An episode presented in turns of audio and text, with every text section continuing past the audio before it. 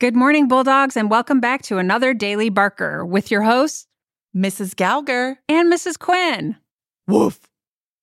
Dress up days for Snowball this week are Monday, Pajama Day, Tuesday, Twin or Group Day, Wednesday, Pink Day, Thursday, College Day, and Friday, Bulldog Wear.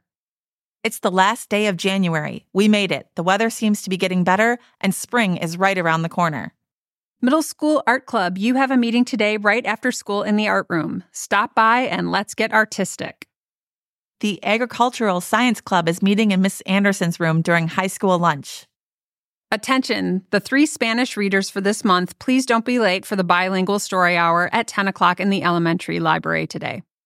Side note if you're tired of hearing the announcements from Mrs. Gauger and Mrs. Quinn, please email Mr. Quinn to file your complaint and join the podcast club so you can be behind the microphone. For anyone at the moment that can stand up, please rise to the Pledge of Allegiance.